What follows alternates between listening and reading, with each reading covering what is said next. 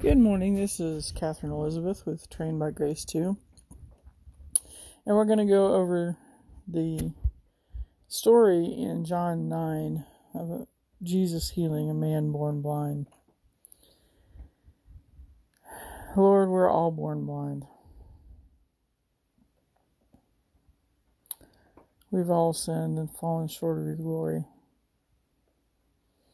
And yet you come to us each one of us and offer sight. Lord, thank you for this beautiful story. And thank you that you are so much more than anything man glorifies. In your precious and holy name, to the glory of God the Father. Amen. So Jesus is in Jerusalem, which is part of what makes this story very interesting. And when I did some more research, because the story was covered actually this Sunday and last, and a couple Sundays ago, um, I, I did some research on the Pool of Siloam that'll come up in a minute. But anyway, so as he, Jesus, passed by, in verse 1, he saw a man blind from birth, and his disciples asked him, Rabbi, who sinned, this man or his parents, that he was born blind? And Jesus answered, and it's pretty obvious from his answer that, first of all, they'd asked the wrong question. It becomes obvious later on that the Pharisees asked the same wrong question, so it was a cultural thing. If something was wrong with you physically, then obviously you had sinned. Jesus answered, It was not that this man sinned or his parents, but that the works of God might be displayed in him. Verse 4 We must work the works of him who sent me while it is day. Night is coming when no one is when no one can work. Number 5 as long or verse 5 As long as I am in the world, I am the light of the world. Verse 6 Having said these things, he spit on the ground and made mud with the saliva. Then he anointed the man's eyes with the mud and said to him, Go wash in the pool of Siloam, which means sent. So he went and washed and came back seeing. What I found out about this pool of Siloam was that these would have been the days with the that were coupled with the Psalms of Ascension. There are certain things as you were doing in preparation for the next high holy day um, that happened. And one of those things was to wash in the pool of Siloam. It was a preparation of cleansing.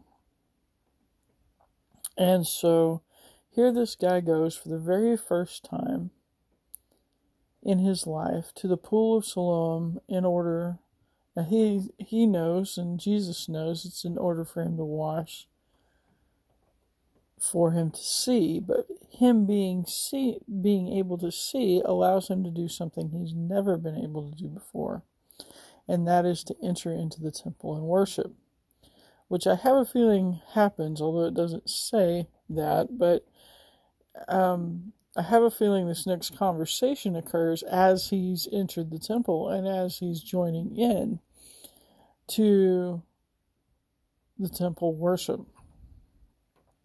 The neighbors and those who had seen him before as a beggar, because beggars were outside the gate of the temple, were saying, Is this not the man who used to sit and beg? Some said, It is he. Others said, No, but he is like him.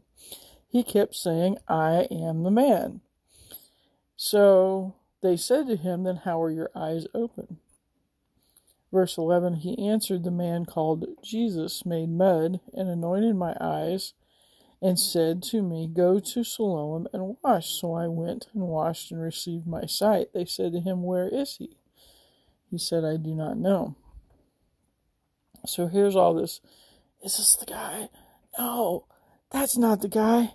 And he hears him because you know uh, most people who are blind will will very quickly say, "Hey, uh, my sight or my hearing is better because my sight is gone." So this guy's got pretty sharp hearing, no doubt, and he's hearing all this going around him. Is it him? Is he the beggar?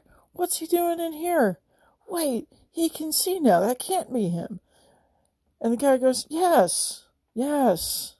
Yes, I am the beggar you passed on the way in, gave gave alms to, helped out. Yes, I am that beggar. But I can see. Oh, how can you see? So this is that conversation, and they they brought to the Pharisees in verse 13 the man who had formerly been blind.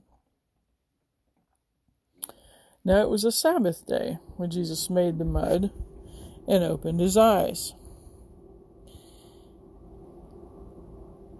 So immediately the Pharisees go into, and it's obvious later, they go into the he can't do that on the Sabbath, therefore he's not from God, therefore he can't be the Messiah, therefore, despite the fact that this man was born blind and now sees, by the way we interpret the rules, this guy isn't from God. They go into that very quickly. However,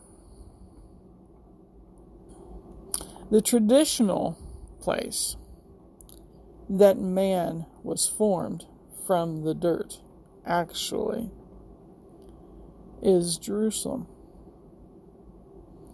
The traditional place where Isaac sacrificed by Abraham was Jerusalem.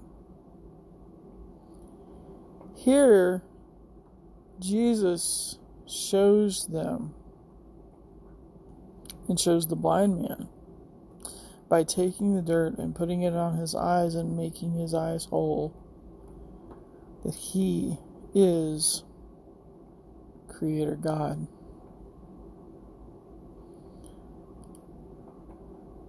Same dirt.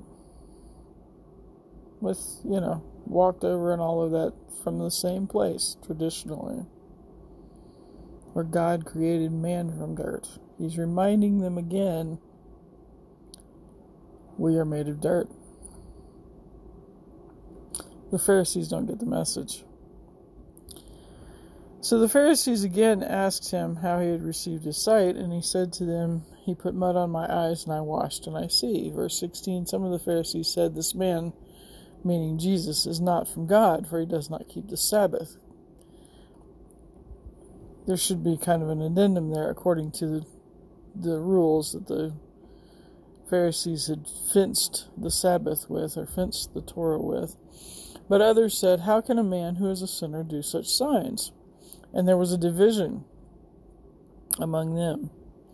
Verse 17 So they said again to the blind man, What do you say about him, since he has opened your eyes? He said, He is a prophet. Verse 18 The Jews did not believe that he had been blind and had received his sight. And the the problem here is is that they're running into something that is mentioned later, which is there's no way. There's no way that they can acknowledge that Jesus made the blind to see without acknowledging that he's the Messiah, which is what they don't want to do. And for some reason, they've already decided that. So in verse 18, they don't believe that he had been born blind until they called the parents of the man who had received his sight and asked them, Is this your son, who you say was born blind? How then does he now see? His parents answered, We know that he that this is our son, and that he was born blind, verse twenty one, but how he now sees we do not know, nor do we know who opened his eyes. Ask him, he is of age, he will speak for himself. He's past the age of bar mitzvah, is essentially what they're saying here. Verse 22 His parents said these things because they feared the Jews, for the Jews had already agreed that if anyone, so they've already agreed out loud decreed in a way that if anyone should confess Jesus to be Christ, okay, so the parents know that it's Jesus. The parents know that the minute they say Jesus healed our son of blindness, they are saying Jesus is the Messiah. So they don't say that. Um, he was to be put out of the synagogue. So here this guy is for the very first time getting to enjoy Sabbath worship. It all blows up by the Pharisees going, wait, wait, wait, wait, wait, wait, wait. He was healed by a way that we don't think is right. And rather than backing up and acknowledging they're wrong and that Jesus is the Messiah, everybody is put into this corner of not really telling them what's going on. Verse 23 Therefore his parents said, He is of age, ask him. Verse 24 So for the second time they called the man who had been blind and said to him, Give glory to God. We know that this man is a sinner. He answered, Whether he is a sinner, I do not know. One thing I do know. Has Jesus done something in your life that's the one thing I do know? I know that Jesus took a very broken, questioning 14 year old absolutely convinced me that he is God. This guy, one thing I do know, that though I was blind, now I see. They said to him, What did he do to you? How did he open your eyes? He answered them, I have told you already, and you would not listen. Why do you want to hear it again? Do you also want to become his disciples? Which, honestly, is a great question from this guy. Do you want to know how he did what he did? Do you want to also heal people who are blind? But their answer is not so great. Verse 28 And they reviled him, saying, You are his disciple, but we are disciples of Moses. We know that God has spoken to Moses, but as for this man, we do not know where he comes from.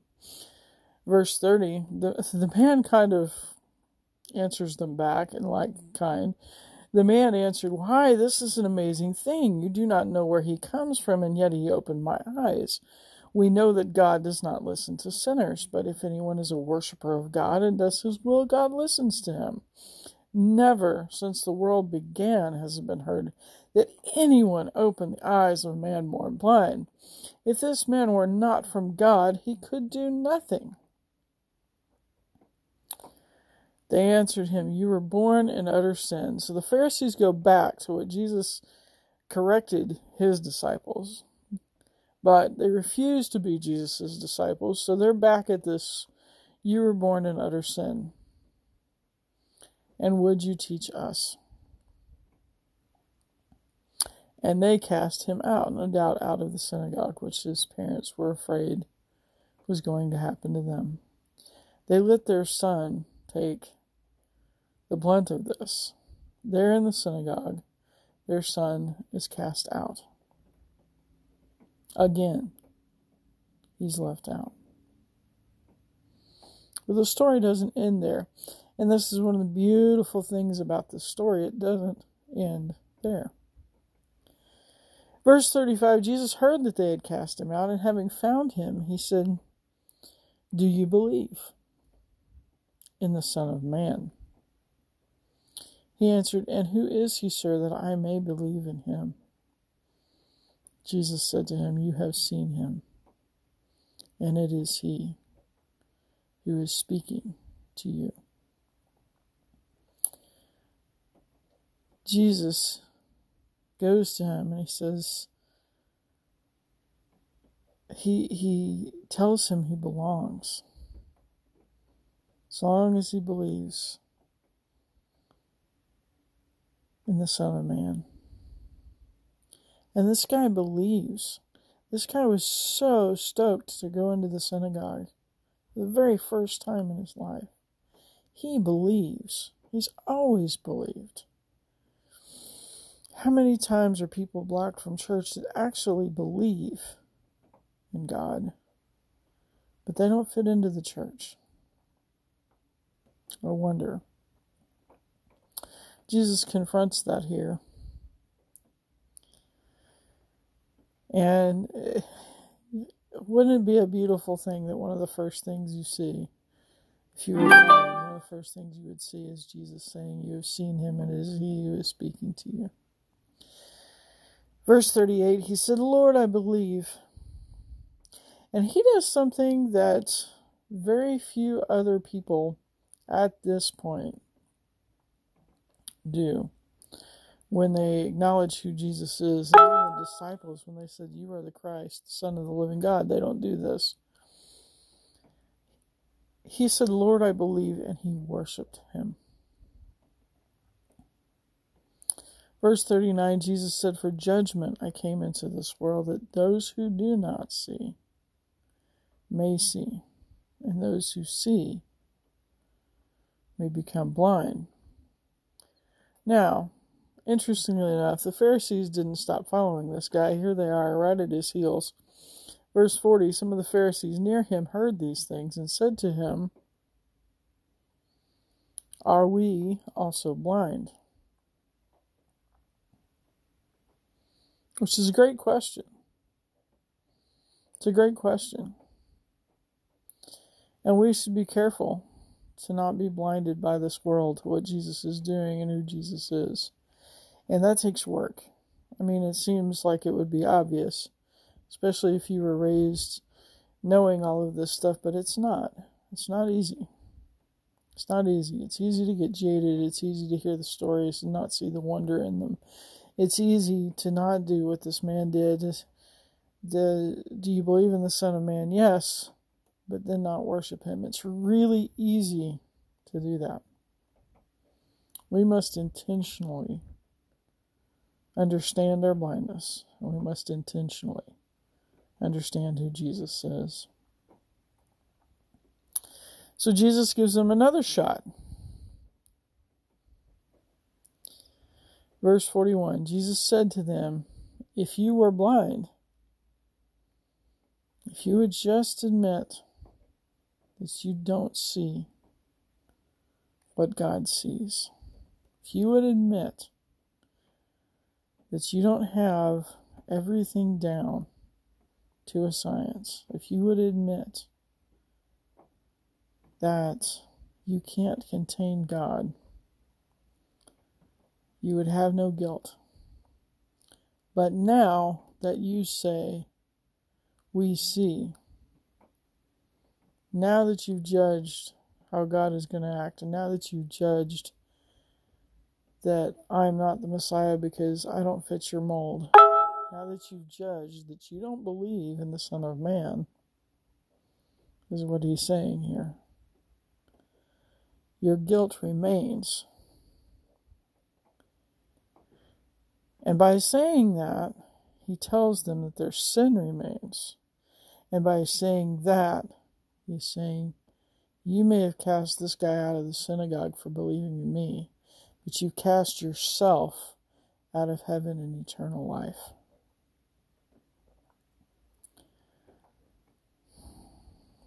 May all who hear this podcast come to believe in the Son of God and worship Him.